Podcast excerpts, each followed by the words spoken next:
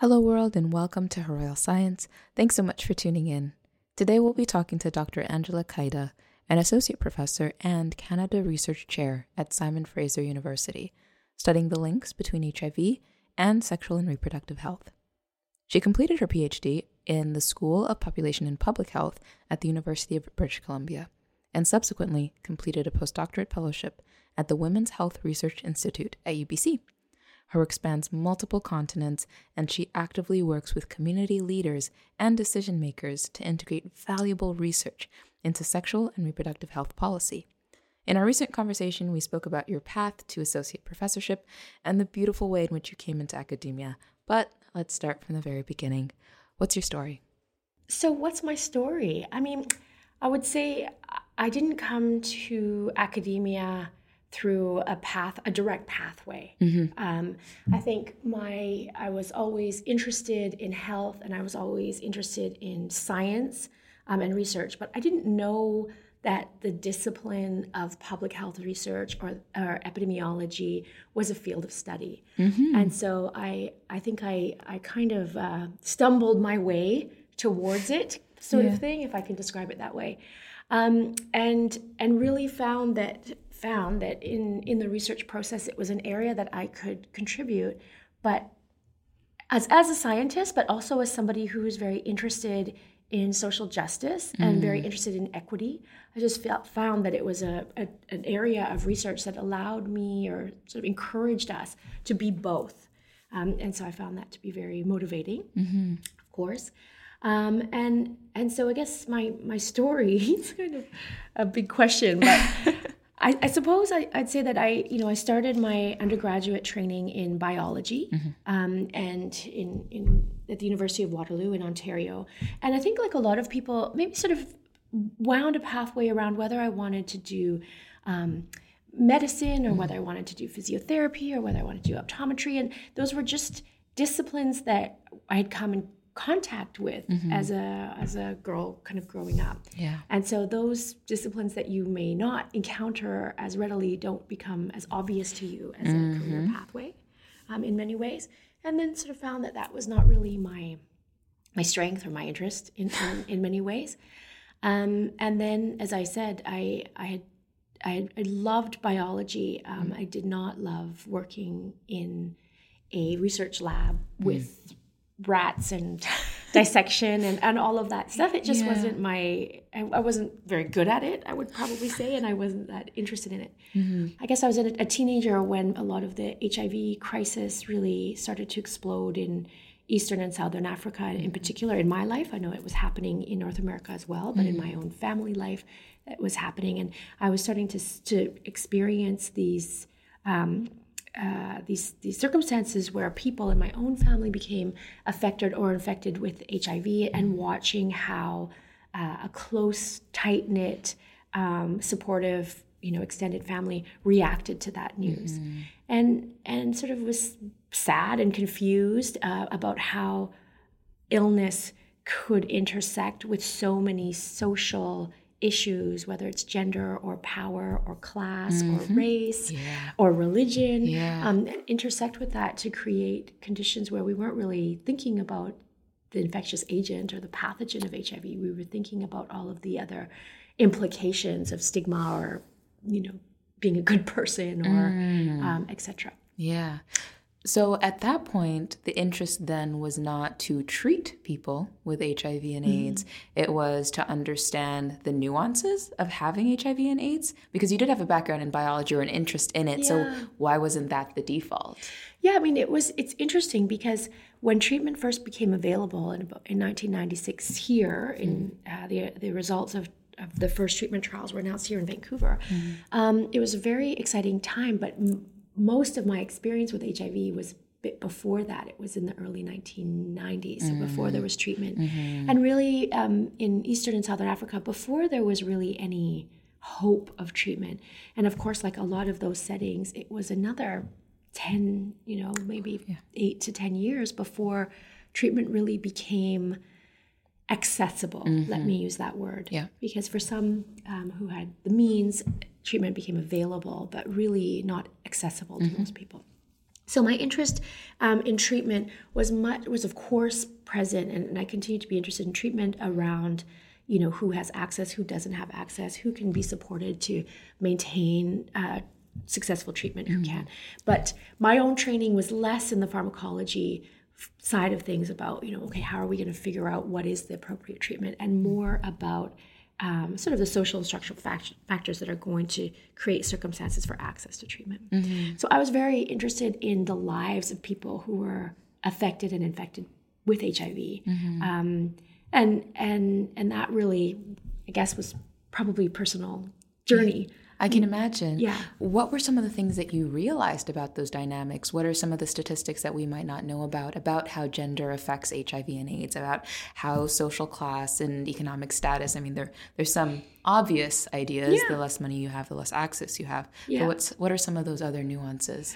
I mean, I guess particularly for my work, the gender and sex cannot be uh, disaggregated, cannot be separated from understanding how HIV has has uh, has affected particular populations. Mm-hmm. And so, a lot of people don't think of HIV as a as an infection affecting women, but actually, more women. There are more women living with HIV around the world than men. Yep.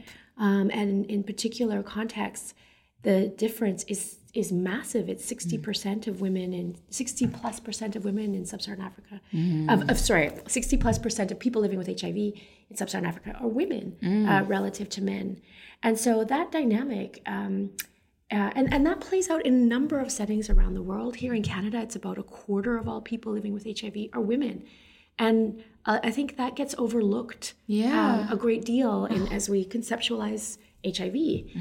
Um, and part of what that uh, part of what that has led to is that if we don't think about women when we think about HIV, then we don't think about the factors um, that are very relevant to mm-hmm. women's lives. Mm-hmm. So, for instance, um, conversations about pregnancy and family building. Mm-hmm. So, particularly in early days, the guidelines around pregnancy for women living with HIV were highly dissuasive. We've got stories of women um, undergoing forced mm-hmm. sterilization because of uh, the infection and so much concern about transmission to infants, which, of course, you know, I, I understand the the concern about perinatal transmission, mm-hmm. but I also, first and foremost, believe in reproductive rights mm-hmm. and women's reproductive rights. So I think um, when we don't think about women in HIV, we don't think about how how should guidance um, or how should women be supported mm-hmm. to achieve their reproductive goals while living with HIV, mm-hmm. right? How can we make that process and minimize risk but maximize her reproductive rights at the same time? Mm-hmm. And so, and of course, these these issues extend to HIV prevention mechanisms. Yeah. So we focus so heavily on condom use, and mm-hmm. we want to pretend that how people make decisions about their sexual lives and condom use is is free of any power, free of any other forms mm-hmm. of negotiation. Mm-hmm. That's we that's know that case. individually, mm-hmm. you know, and we know that structurally that that's not the case. Mm-hmm. So a, a very heavy emphasis on condom promotion without accounting for those dynamics in sexual relationships and those dynamics in sexual power inequities mm-hmm. is um is is incomplete is the, the generous way i can describe that is incomplete mm-hmm. so i guess um and and you know there are a lot of biological reasons at play as well mm-hmm. so the risk of transmitting hiv from a male partner to a female partner um, through vaginal sex is two times higher mm. than it mm. in reverse um, and that wow. risk it gets exacerbated when we talk about younger women who mm. may have immature genital tracts. Mm. Um, the risk can be quite a bit higher yeah. in those circumstances. Um, and so we have, and of course, there's there's co-infections, bacterial vaginosis, mm-hmm. um, untreated STIs that subsequently increase risk from male partners to female partners of acquiring HIV. Yeah. So we have these conditions where biological factors, genetic factors, mm. uh, social factors, structural factors all create an environment of HIV risk and consequence, yeah. right? Um, that when we don't think about HIV among women, we want we we neglect and really gets under really under addressed. Mm-hmm. So I think you know my my interest. So there's there's a lot of other you know this is intersectional work and intersectional thinking. So it's not just about male, female, mm-hmm. or or cisgender women or or transgender women there are numerous layers mm-hmm. of social um, factors and identities that intersect here. Yeah. But um, not but and um, at, fundamentally looking at the role, the differences of sex and gender is one of the the um, motivators mm-hmm. for me in as I started my own academic research career. Were there any hurdles to that? Because I know that that's a topic of of neuroscientific research. Predominantly, research is done in males. Beyond just male exploration in, in human beings, it's also male mice a lot of the times oh, and male rats. In fact, I believe the stats currently are 5.5 to 1 in terms oh. of male to female studies. So it's absolutely ridiculous. And now there's a push because we do get a lot of public funding uh-huh. to obviously explore the female aspects as well. So is there any hurdle in the field that you're in right now to to do that? Is there a, we don't need to study this, or are people realizing the importance? I mean, I I'm hope I'm an optimistic person mm-hmm. um, by nature, and so I think that the change is coming. It's not. It doesn't happen on its own. Mm-hmm. It happens because of advocacy and mm-hmm. because of um, you know several scientists and advocates you know, demonstrating through their research, through their work, of how critical um, this gap is, and how actually by failing to consider sex and gender, our science is weaker for it. Absolutely. Um, and and I think and and the application of our science is weaker for mm-hmm. it. And I think you know CIHR as a tri-council agency has made some some big moves in that direction mm-hmm. to ensure that we're as we apply for research funding that we are considering sex and gender within our research approaches and that's a it's a slow process mm-hmm. you know um, uh, you know one webinar is not going to get us there but but we're i hope i think as a collective research community mm-hmm. we're starting to be uh, you know eyes open to the damage that can be done mm-hmm. um, and the opportunity lost really mm-hmm. and so i know that a lot of the women uh, living with hiv that i work with here in bc mm-hmm they one of the ways they they really bring this this inequity to light is when they talk about side effects of antiretroviral therapies mm. in their lives and i'm not an expert on on you know pharmacology and and these sorts of things but when they talk about the side effects of mm. arts on their lives they really talk very eloquently and, and really beautifully about how you know their, their dosing of arts mm. that they receive is really very similar whether you're a very small, you know, woman or mm-hmm. you're a big man and you metabolize drugs more quickly mm-hmm. or etc.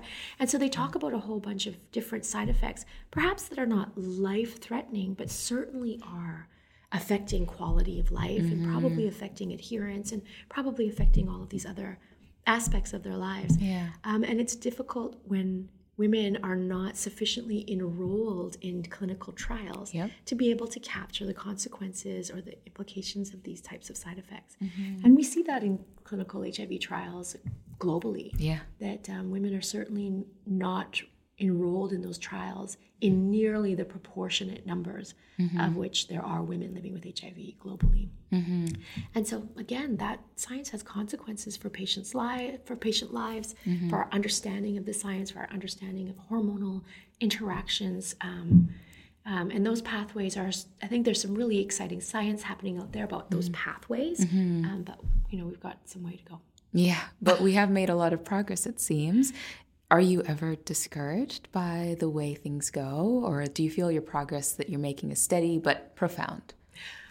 I mean, I'm, yeah, for sure. I mean, discouraged. It is discouraging to see. You know, there was recent study about pre-exposure prophylaxis. Mm. Um, so PrEP, which is a um, ARV formulation that a person who is HIV negative takes mm. to prevent them from acquiring HIV infection upon exposure. Mm-hmm. Um, and PrEP is really an exciting HIV prevention tool that can offer options to people for whom condoms have not mm-hmm. been uh, desirable or um, difficult to use or etc. Mm-hmm. Um, and the trial sort of had kind of concluded, oh, we, we only included men in this trial, um, so we're not sure what the consequence, what, what what the results would look like for women. Oh my god! And you know, you sort of see that type of science, and you think, well, who designed the study? Who designs the study, and at what point is that does that become just unacceptable yeah. science? Because you know we know quite a bit about PrEP use in men actually, mm. and we don't know very much about PrEP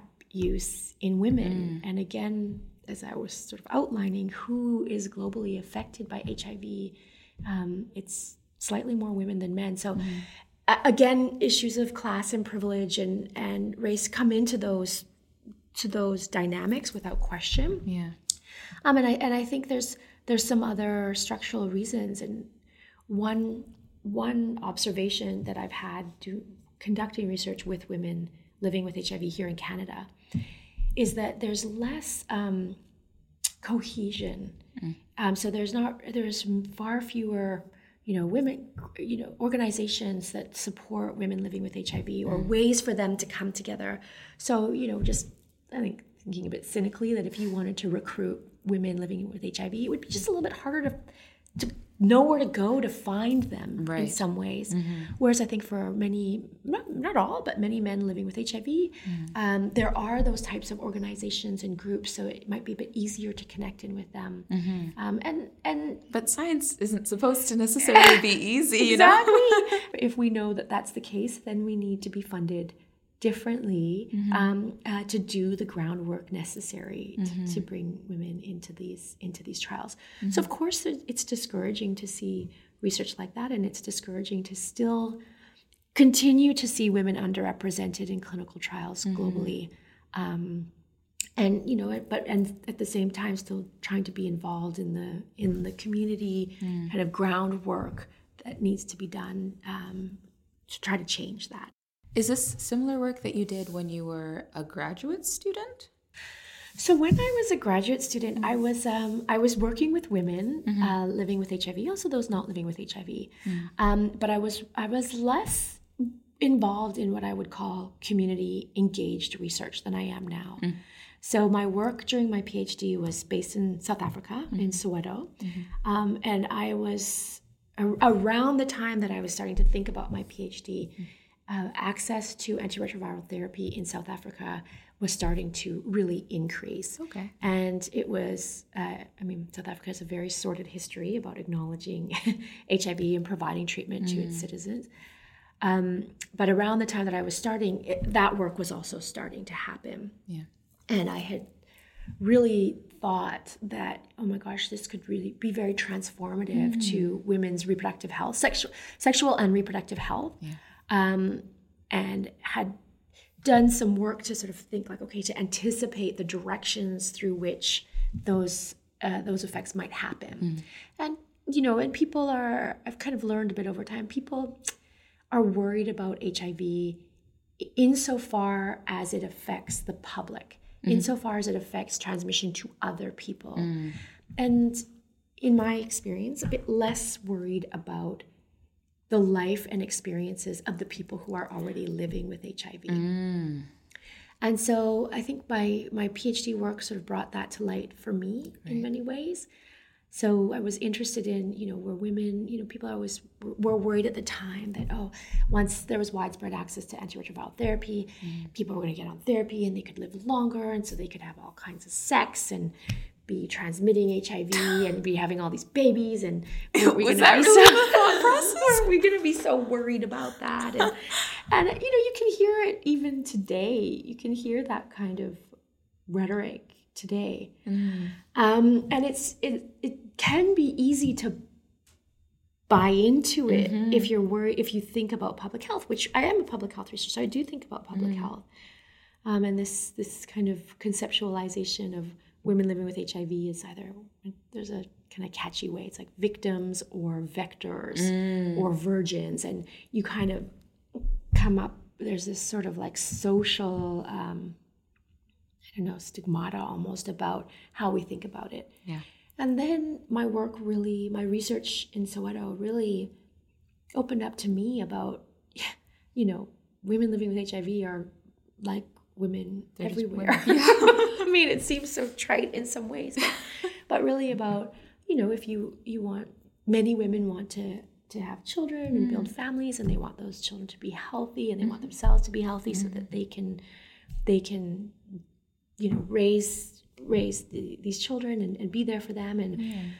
um, and so what could we do what were we doing that was not supporting that mm-hmm. and what could we do that would you know would go a, much longer way to towards supporting that What role did your supervisor play in that story for you?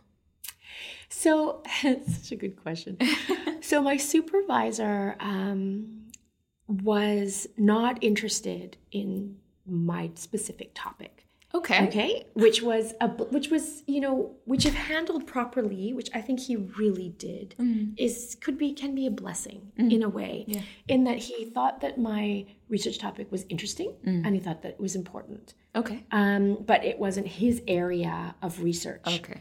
So he really encouraged me. He's like, okay, well, if that's what you're going to pursue, you better find other senior researchers that are also interested mm. in this in this topic and and really kind of um, do your own some of your own really outreach. Mm.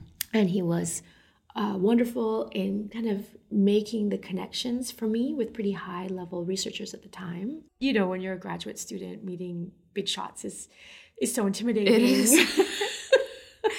Does it uh, ever get any better? Sorry, just to, uh, as a no, I don't know yet. I'll let you know. I'll let you know if uh, if I ever reach that that platform. But no, it doesn't because you you you uh, you know you just value their work so much mm-hmm. and, and, in so many ways you're so deeply connected to it yeah. and yet they're a total stranger to you. So it's a bit of an awkward oh yeah. relationship.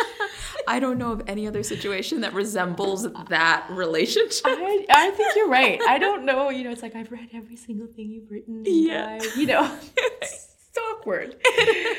but my supervisor really tried to make those connections for me and mm. of course you, you have to sort of take it from there and you make it what you can mm. um, and so and he did that he, he certainly did that for me and and, and i think um, created opportunities for me if i can describe it that way mm. so really you know when you when you don't know much about being an academic which i did not know um, you need somebody who tells you that like actually applying for grants early in your graduate training mm. is a really good way to set yourself up for success. Yeah.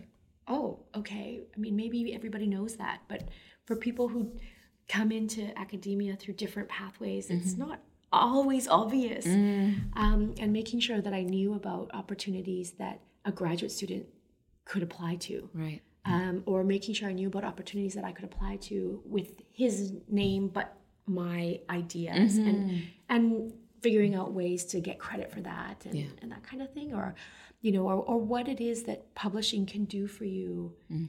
during your graduate training mm-hmm. um, and so in that way i would say he provided excellent mentorship in the ways of academia um, and then created opportunities for me to meet with other researchers that were more interested um, and invested in the types of questions that I was pursuing. Mm. And so there was a bit of a I guess, separation of of roles, where I think a lot of supervisors are supposed to pro- provide both of those mm-hmm. roles, and in my case, they were they were separated, and and it and it worked out. It worked. It seems. Yeah, yeah it worked. It worked. I I really I really really um, wanted to do answer the questions that I was asking. Mm-hmm. If that makes sense. It does absolutely. Yeah. And and so I was very motivated to kind of do what I could do to, mm-hmm. to make that happen. Mm-hmm. Um, and he certainly did not stand in my way, yeah. if I can say, yeah.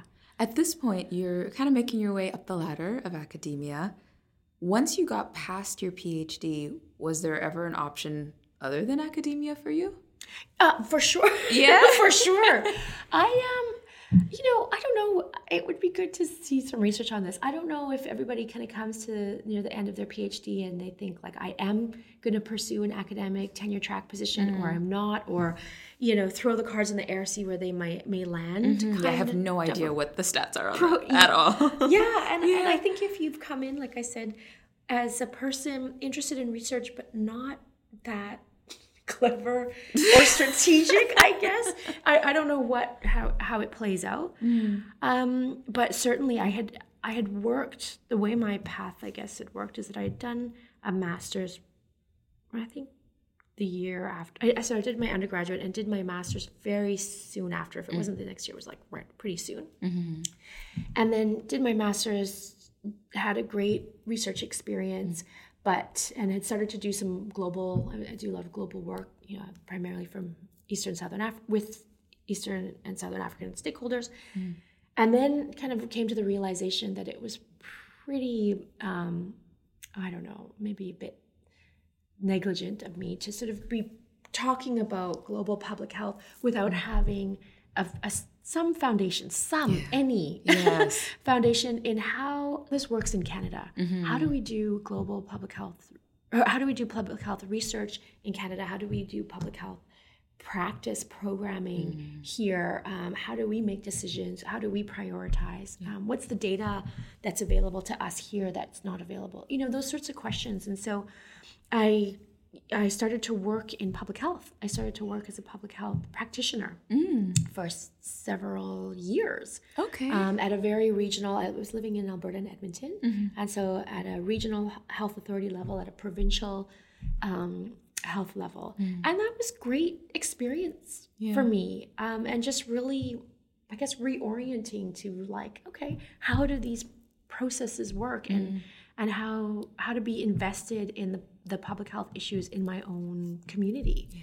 right and so when i left that work to come back to do a phd i, I felt like i had a good i a good i guess um, window into what a career pathway might be mm. if i if i turn to doing uh, public health practice yeah. um, in in the Canadian context, and that was exciting, and I, yeah. I liked that. Yeah. I, I thought that was really exciting work, mm. important work, mm. um, and so I certainly was thinking about those pathways throughout. Yeah. Could you describe a little bit of the work that you actually do on ground in Eastern and Southern Africa? Yeah, I would love to. Yeah.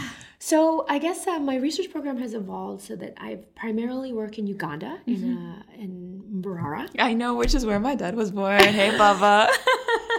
um, and I and I got connected with that work through one of these um, colleagues that my supervisor had mm. put me in touch with, yeah. and um, it was a, a, a research collaboration based in Boston at the Harvard, the, the MGH um, Center for Global Health, mm-hmm. um, and they had a, they were building quite a massive research program in collaboration with MUST, the university in Mbarara, mm-hmm. um, and I was fortunate enough to kind of get involved in that work and yeah. really pursue questions about sexual and reproductive health. Yeah. They there were numerous investigators interested in lots of stuff resistance, antiretroviral adherence, mm-hmm. um, uh, cardiovascular disease and other comorbidities, yeah. um, aging, lots of different things. And so I was able to come in on, on, on this front. And so they were building a very, um, you know, Americans do things big in my experience, but they're building a, a, big collaboration across many um, departments in the Faculty of Medicine mm. at MUST with all of these researchers. And so um, I got funding from the National Institutes of Health pretty early on mm. to really do an, an add on study, I would say. Okay. So they were following people who were initially, who were um, initiating antiretroviral therapy. Mm. And following them over time, and okay. several, you know, the driving question was around adherence, mm-hmm. right? And because at the time, a lot of questions, pretty racist questions, honestly, were uh, floating about whether people in rural Uganda could take antiretroviral therapy and adhere to it mm. and avoid resistance and all of this kind of stuff. Mm. And so that was one of their primary research questions. Yeah. And so I came in and I added a research question around okay, what was happening with sexual and reproductive health? Mm-hmm. What were our patterns of pregnancy incidence? And, you know, were people who were, you know, starting antiretroviral therapy also getting access to other forms of healthcare? Mm-hmm. Because a criticism of HIV programming has been you come in and you provide all of these resources for HIV, but yeah, nothing else. Nothing else. Yeah. So there's no contraception. Mm. Um, there's no, you know, minimal maternal infant care, etc. Yeah. So what was happening on these other on these other fronts? Mm. And one of the interesting findings that we started to to to see in that work was that you know, a lot of people living with HIV reported that they did have fertility intentions. Mm. And we did start to see that as they had access to treatment, those you know those intentions sort of become renewed you're healthier yeah. you feel better you mm-hmm. you know you can have sex like yeah. there's all of these things that start to change yeah. but the other thing that started to happen alongside of that is that because they were receiving care every three months for HIV, mm. they were just in more contact with the healthcare system. Mm. So it had other benefits in terms of somebody, if somebody was there to talk to to talk to them or provide information about mm. um, family planning, they yeah. could, you know, sort of start to be a bit more connected to care in ways that um, were wonderful, mm-hmm. you know, and important and, and overlooked. exactly. Yeah. And so our work in that space has, has started to grow into what we call um, safer conception. Mm-hmm. And essentially, it's the idea that if one person is living with HIV and the partner is negative, mm-hmm. right, in order to conceive, you have to have most people yes. have to have condomless sex. Mm-hmm. There's other ways, but most people have to have condomless sex, and that would introduce a risk of transmission yeah. and from the positive partner to the uninfected partner. Mm. But if you could support people to to sort of be enrolled in care, and mm. um, there were a lot of strategies available to virtually eliminate that risk. Yeah. So they could conceive and, carry pregnancy to term and, and not risk transmission but you had to have a conversation about it yeah right so a lot of our work was about okay let's talk to providers what are they offering um, mm. um, their patients in this way let's talk to people living with hiv what are their concerns about accessing this type of mm-hmm. information and their experiences etc yeah. um, and so now we have a um, we have a uh, we still call it a pilot clinic, but it's been running for a couple years now. Oh the Safer Conception Clinic at um, the HIV Care Center, where if people are in these circumstances mm-hmm. and they want information and support, counseling, care yeah. about pregnancy, they can come and receive a you know no judgment, no stigma, mm. reproductive rights grounded mm. um, type of out of care. So our research sort of is built on those. Um, on on the information that we're collecting from that setting. Yeah. And one of the ways that's a bit surprising for me that's transformed in this research is that I focus so heavily on women. Mm.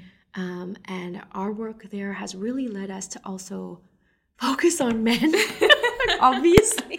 but of course. Oh, but of course. But heterosexual men living with HIV. Mm-hmm. And they are a group that really also doesn't get a lot of attention, ah. particularly in the realm of sexual and reproductive health. Right. Um, and we're starting to see trends more in South Africa than in Uganda where as women get more uh, connected to HIV care mm and on treatment, it's having HIV prevention benefits for men. It's it's benefiting yeah. their male partners. But if men are not enrolling in care and getting on treatment, they're still um, not offering this HIV prevention benefit mm-hmm. to women. Yeah. So that's not, I mean, I care about men also, but it's not the only reason. But there are, you know, obviously these gender dynamics matter in multiple directions. Mm-hmm. So our work there, uh, some of my work there has really trans um, has really started to move into um, you know talking about the sexual and reproductive health needs of men living with HIV. Yeah. Um, as well. Yeah. And so that's been exciting. I know because it's it's multidimensional now. It's not just this you know maybe underprivileged or under catered to group. It's it, it, it, perforates and it, it, touches so many aspects of society, right? Exactly. Yeah. Exactly. Yeah. Um, and, and, at the end of the day, we're still, you know, all of this work still exists mm-hmm. within, mm-hmm. you know, like micro level relationships through to macro level mm-hmm. forces and we can't you know we can't disassociate those we they're all all of those contextual factors matter yeah um, and so that's that's really how our research program um, sort of builds and, and grows um, mm-hmm. um, I do have a slightly tangential question, sure. though it is relevant. How do you build trust with a population of people that have some level of mistrust with the medical care system in some cases because yeah. I know in Uganda the the somewhat savior complex is incorporated into the medical profession where people yeah. come in from other countries and they try to help or try to treat you or your children or your family members sometimes bad things happen and yeah. that makes people very hesitant to go to the doctor if they're not feeling well how do you make sure that they trust you with their bodies, with their feelings, with their stories? Because that's also very important. Yeah, I mean, it's such a beautifully phrased question, um, and it it it's pervasive in global health mm. research, um, not just clinical care. As researchers, we we have to be really reflexive on that point. Mm. I mean, I think there's no easy way for me to answer this question and I, th- I would say it's it's an ongoing practice. Yeah. It's not like oh we've achieved trust badge today you know. It's an ongoing process and it's um it's active work. And a lot of a lot of that for me has been um, partnerships with um, leaders at MUST. Um, and so and really trying to find a balance between what you know what's an interesting research question and what's needed. Yeah. And and sometimes as you well know they're not the same. No. um, and so really trying to be you know trying to be mindful and and and uh, reflective and and sort of like iterative in our discussions about like okay this is what we're focused on. Is this really what the primary need is or interest is? Or are we doing this the best way is there other people that we need to to bring in? And and you know there's being there's a lot being written right now about huge power inequities among researchers on global health research teams. Yeah. i mean let alone between the researchers and the participants which is a whole other um, which is a whole other domain. Um, and those are complicated issues. I mean and and bringing sort of neo-colonial approaches to global health research needs to be really scrutinized and, Yeah. and we all need to be like thinking about that and work actively working um, uh, against it. So I, I as i said i don't have an easy answer. I just know it's a it's it's pract it's practice. It's daily kind of um, work. Yeah. and I hope that our colleagues think that um, we've you know that we that can see that or think that we are we are working in that way, but I mm-hmm. can't guarantee it. That's for sure. Is it a conversation that does come up within the group before you make your way to Eastern and Southern Africa? Before you leave Canada, is it a conversation that happens on ground here? With my with anybody who's newly joining our mm. group, absolutely. Good. I've been working with the my colleagues in Uganda for, I mean, like maybe like thirteen years or something like that. So there's a relationship so, there. Yeah, we've been Yeah. building a relationship Yeah. over time and with a lot of different people, and um, and same with South Africa, probably about the same amount of time. Um, and so, and yeah, but anybody new, any trainees that come through, that's critical. Yeah. Um, and one of the the you know I teach a, a course, a field course in Durban, and it's it's done in partnership between the Faculty of Health Sciences at SFU mm-hmm.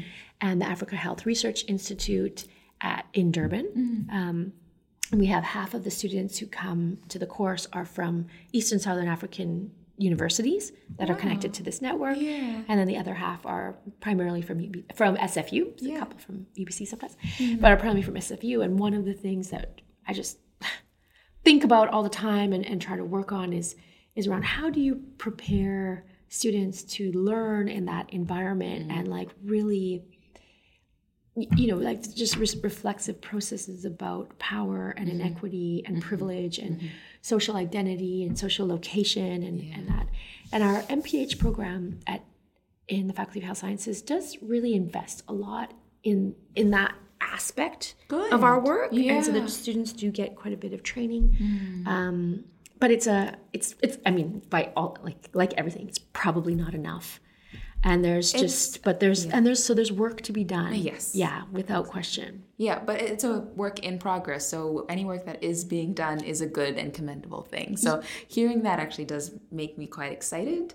I obviously have a personal attachment to Uganda, and I know a lot of people go there and, and want to do good work, but because of its colonial history and, like you said, those power dynamics that exist, perpetuating it would do more harm than good. without question Yeah, most definitely. yeah Funding for this episode was provided by the Djavad Mowafaghian Center for Brain Health and the Graduate Program in Neuroscience at the University of British Columbia. As Her Royal Science is now based in the United Kingdom, we'd like to start connecting with individuals in STEM who are interested in being interviewed for our podcast. Reach out via Twitter or Instagram using the handle at her underscore science or send us an email, herroyalscience at gmail.com. Be sure to tune in for next month's episode where we continue our conversation with Dr. Kaida, delving more into her life alongside her scientific work. As always, peace and blessings.